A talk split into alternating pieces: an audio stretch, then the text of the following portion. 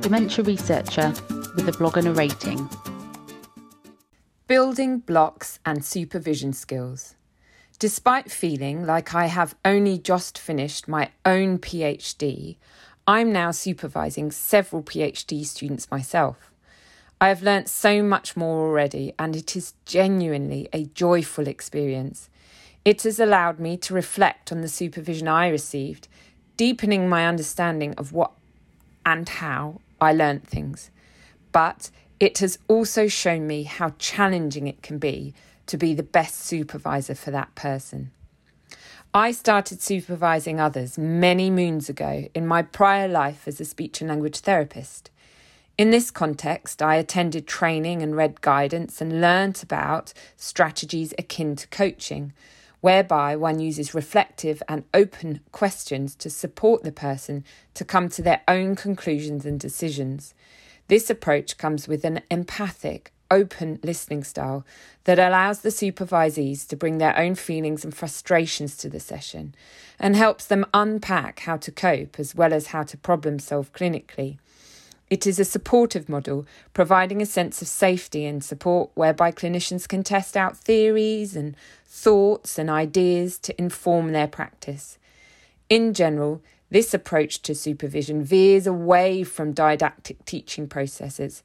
It can, however, result in a kind of maternalistic feeling and can prevent people from progressing independently. This is a feeling, and explicitly encouraging independence is something I have developed as a supervisory skill over many more years. As a PhD student, I started supervising master's projects, initially jointly with my supervisor and then more independently or in collaboration with other early career researchers. The benefit of this joint supervision was vast. We all learned from our own experiences of receiving supervision, but co supervising with my supervisor felt like an apprenticeship using a goal driven approach, encouraging people to develop their research skills and helping them to take responsibility for how to get there themselves is exciting. Yet, equally, being actively involved in their skill development is also satisfying. Specifically, I was able to refine the way I provided feedback to develop their presentation and academic writing skills, for example.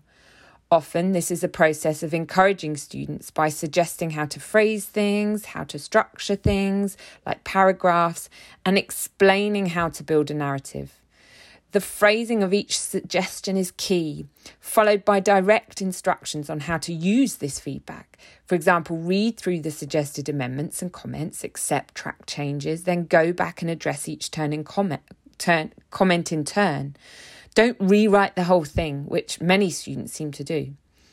I have learnt so much about writing from reading other people's writing, receiving suggestions, and making suggestions to other people to improve their writing.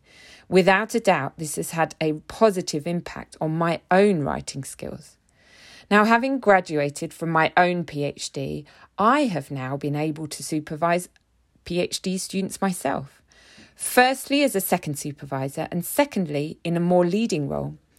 Applying for a fellowship, which included money for a PhD student, both fees and a wage, was a revelation. I was able to advertise for the position and I interviewed six potential students. I felt an incredible amount of responsibility for this person, but they are also an asset to my team. They're working on my fellowship, but they're bringing their own perspectives and drives to explore data. I've applied for two further pots of funding for PhD students, and I anticipate finding out if I've secured that money in the next month or so. Applying for this type of money has enabled me as a supervisor to provide for students with an income and tuition fees. I want to support people who would ordinarily not be able to afford to do a PhD, for example. I want to build a team of researchers and pay forward all the things I've learned and found so interesting and exciting. But supervisees, both master students and PhD students, don't really just fall into your lap.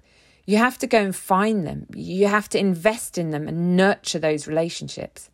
I've learnt to link in with colleagues and make suggestions about working together on small projects to supervise master students. I've asked for guidance on developing my own skills and I've promoted research to allied health professionals in particular, and I've asked for mentorship to become a PhD supervisor.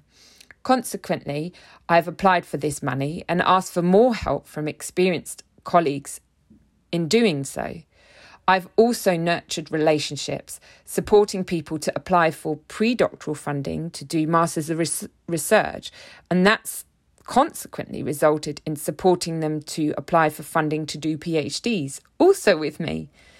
It feels like I'm growing something bigger, with more power than just me to help people with dementia and their family members have better conversations. Thank you for listening. Join the Dementia Research bloggers and share your own views.